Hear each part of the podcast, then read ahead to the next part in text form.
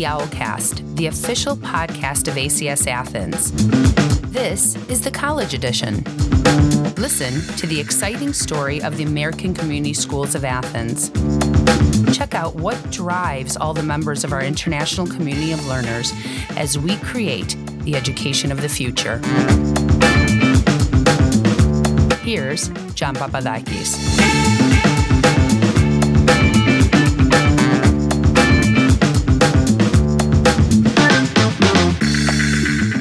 Welcome to the college edition of the Owlcast. In this edition of our podcast, we host representatives of colleges and universities that visit the campus of ACS Athens or alums from these universities as we try to piece the puzzle of college placement process our students have to go through as they consider applying to these universities.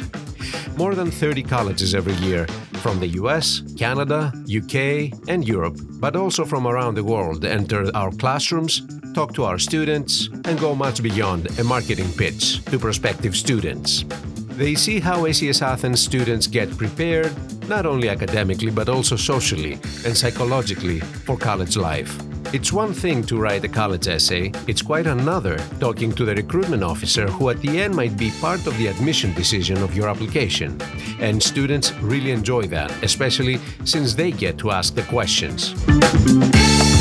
Today, our guest is Dr. Stephen Soanes, Student Recruitment Officer at Warwick University.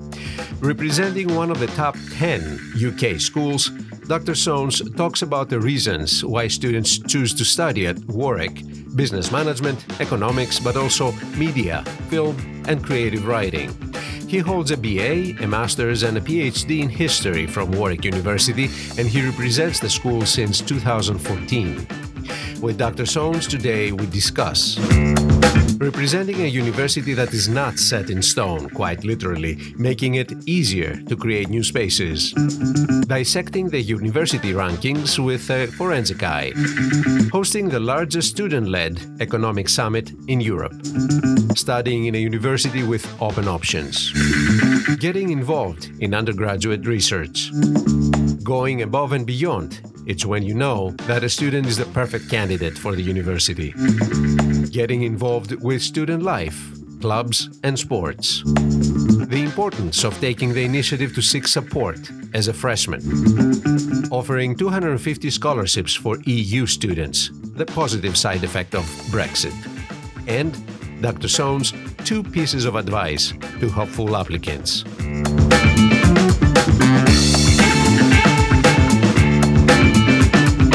Warwick University is considered one of the top choices for our students who aim for a university in UK. What makes Warwick unique and what are the most popular academic programs that your university offers? Okay, so Warwick is one of the 24 Russell Group universities. And of those 24, we are the very youngest founding member of the Russell Group.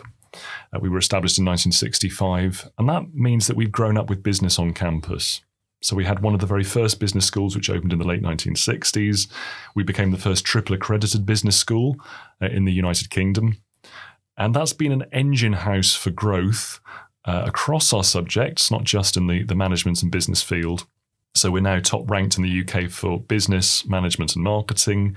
We're number one in the UK for economics. And this sort of infiltrates a lot of what we teach.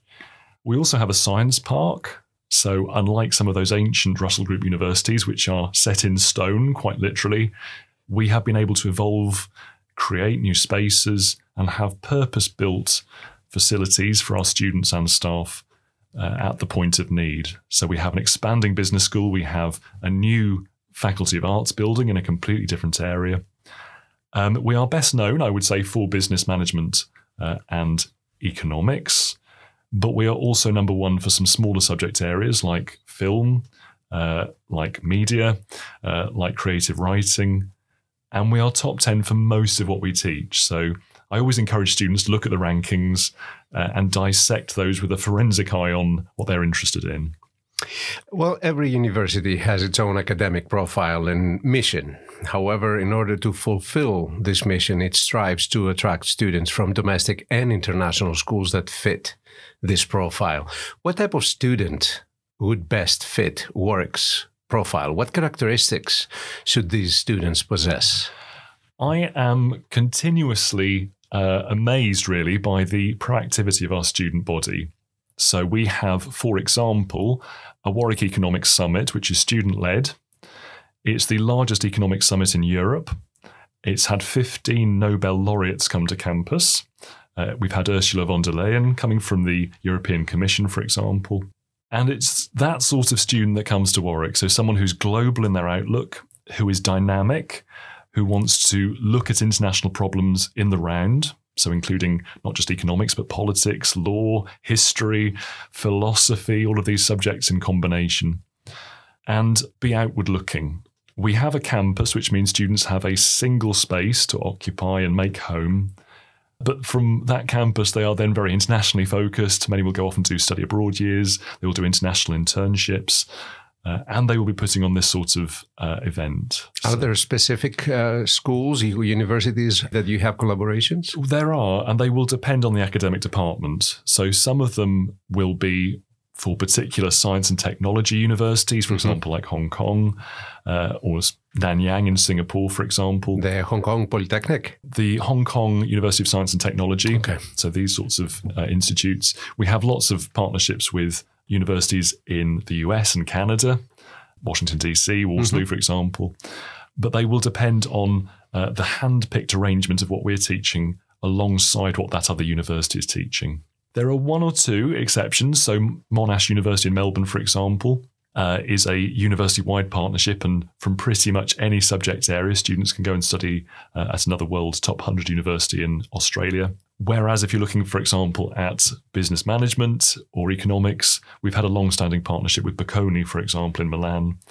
Uh, so the profile of university is matched to what we teach in each subject area. They were here last week. I'm not surprised. I always see Bocconi on the road. That's what I do. I, I meet them quite often. um, one of your 2010 alums mm. posted that Warwick University is very close knit but highly intense. You must have a goal in mind. How do you respond to this? How can the school help those without a fixed plan in their mind? I would say the student that's graduated in 2010 may well have had that focus. Since then, actually, a number of new courses that have come into place designed for students that want to keep their options open. So we weren't teaching liberal arts back in 2010, whereas we are now. We have problem based learning, and that's all looking at questions, and we put the question first. We have in that degree, as well as in global sustainable development, professional development certificates they can take. They can do internships, they can do study abroad placements. So they can keep, as students, adapting to their emerging interests and skills. There are some degrees that are more specifically tailored, like accounting and finance or like cybersecurity. But I would encourage students to choose the degree that is right for them at this stage. So, management or law, to take two contrasting examples, or indeed politics international relations and studies, these degrees allow students to have a full range of choices, but if they want to, to start specializing with a pathway. So, there are options to sort of exit at different points and to take career decisions while they're studying with us. Actually, that was one question that we got from parents uh, asking whether the students have the freedom to select courses from different departments. Absolutely, yes. So there are one or two exceptions, and cybersecurity would be one of those because of what industry needs for cybersecurity specialists. Mm-hmm. The vast majority of Warwick degrees give you lots of flexibility. And if you're listening to this podcast and you're doing your research at home, I would encourage you to look at years two, three, and four. If it's a four year course, some of them, the majority are three year courses, because that's where you get the most choice typically. Mm-hmm. On your website, you dedicate a whole section on research. You mentioned that through your research programs, you're expanding the boundaries of human knowledge and addressing some of the most challenging and complex issues facing the world today. What are some of those issues? Why would someone interested in research choose your university and what areas are really impactful? For undergraduates this year, Warwick is about to host the World Congress for Undergraduate Research on our campus. So we are going to be the home of undergraduate research anywhere in the world for 2023, as well as the British Conference happening at the same time. I would encourage uh, your listeners to look at the journal Reinvention, which is where some of our students get published. It's co edited with the University of Monash in Melbourne again. uh, between Warwick and them. And we have research happening at all levels. So, at a senior academic level, we have global research priorities in areas like behavioral science and decision science, food, energy, global sustainability, material science. So, some of these really big areas that we need multiple disciplines joining together on to solve. You know, we've got some real issues in the world at the moment. That's what our academics are working on. But our students are also getting involved with this. So we, they're publishing on things like uh, body dysmorphia on Instagram, for example. You know, and students are quite often the experts in social media. Mm-hmm. You know, they know how it how it works, and they're, they're insiders on the, these sorts of topics. It's their language. It's their language, and you know, these students can be the ones that are pioneering new research in this field. And we really do encourage students to get involved with, for example, the undergraduate research support scheme at Warwick, where you get funding, you get academic mentorship to produce a piece of student led research. Mm-hmm. Uh, you visit several schools through the year as a student recruitment officer for Warwick. Has there ever been an encounter or discussion you've had with a student that made you think, oh, this is the perfect candidate for Warwick? And Ooh. when you returned, Yeah. uh, you made sure that the admissions office made the note for that name. I met one last night actually. So this there was an incredible student, and I'm not going to go into details because I don't want to, you know, Yeah, expose names. anyone. I'm not going to no no. Um, and I I really hope the student applies to Warwick, and I really hope they get an offer. Um, What what made him or her, uh, you know, irresistible? there are some students that just go above and beyond, and it's in their attitude. You know, when you first meet them, it's that keenness, that enthusiasm, that get up and go. I mean, I think you mentioned the word dynamism. If I didn't, one of us did. Um, it- you know, you can see it in a student that they are going to be a perfect, productive member of a laboratory or a seminar group. Mhm. Some people are entrepreneurs, and that fits very well with what Warwick does. Uh, it can be different things, doesn't have to be that, but just having that thing where you've gone beyond your classroom study. And we've had students set up their own businesses. We've had students that have won Olympiads, that have been top 20 ranked at leading world uni- universities in some of these competitions. Uh, even sports, you know, there are sometimes you see a student that we can just see on campus Mhm. uh, and it's not going to be everyone. I wish it was, you know, it'd make my job easier. But there are some students that are just a perfect fit for Warwick. And having students that understand when they're applying to us what sort of university we are, it's kind of a mutual relationship Sure. there. You know, we see them as much as they see us.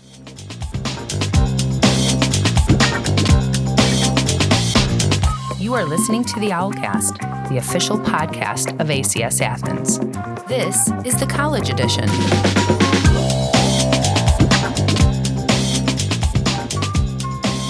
Would you say that Warwick is a university community bubble, or are there opportunities for students to find activities and enrich their programs through interactions with the community in general?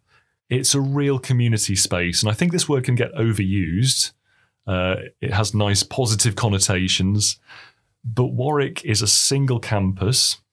And as a historian, when I was studying, I got to meet physicists, biomedical scientists, engineers, business students, and to continue learning in a very liberal way, actually, outside of the classroom, and outside of the lecture theatre.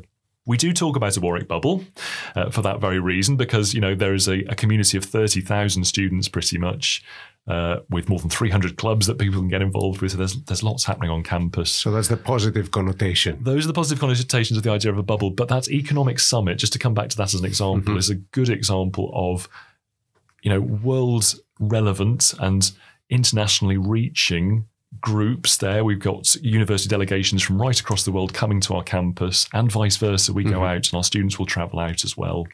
Just as, I guess, in terms of researching that and backing that up with your own um, evidence, I would recommend students look at our societies list which is outside of the university. It's the students' union that that sits in, but you can get a real flavour of what Warwick students are doing outside the campus by looking at that list. You said you're an alum. I am. I'm a three times alum of Warwick. Yes. So what societies were you part of? I was part of a music society called Absinthe, uh, which is nothing to do with the alcohol. It's all to do with synth music. Um, I really liked electronic music. Interesting. um, which has got more fashionable since I was part of that society. I was part of a rock choir called Revelation. Um, I'm trying to think back now, but there are different ones that you can get involved with, and there's a real. It's like Neapolitan ice cream. How about sports? Yeah, we've got 65 different sports clubs. Now, I wasn't very sporty back then, I'll be honest. Um, I've got into things like running uh, and tennis a bit more since. But there's something for everyone. So if you haven't tried archery or fencing or karate or yoga, you can get involved with these things on campus. Mm-hmm. So, my son or daughter who applied to your university gets admitted and starts planning for the transition to life in Coventry and study for the next three years at least in your university. What is the biggest challenge or challenges to be faced? Is it material, mental, or both? We was hope to have effective transition support for all students, and that goes right from putting your application in you have our team you can talk to throughout. You have a visa and immigration team to support you as well. The last two years have been a bit tricky with visas um, for obvious reasons with the pandemic, but we have a dedicated staff support for that.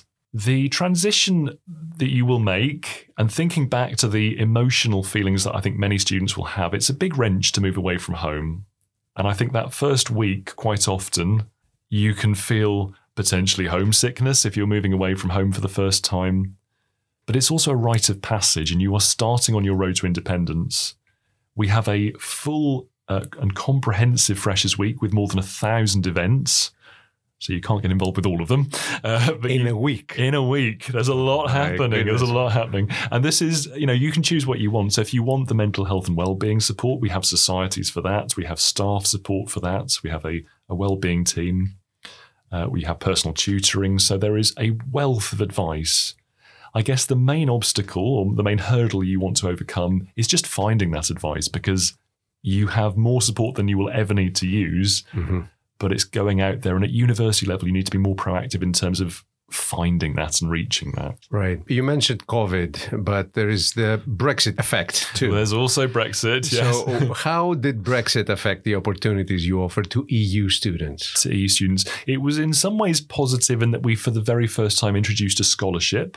We didn't used to have a scholarship at all for international students, and now we have 250 of them for international students.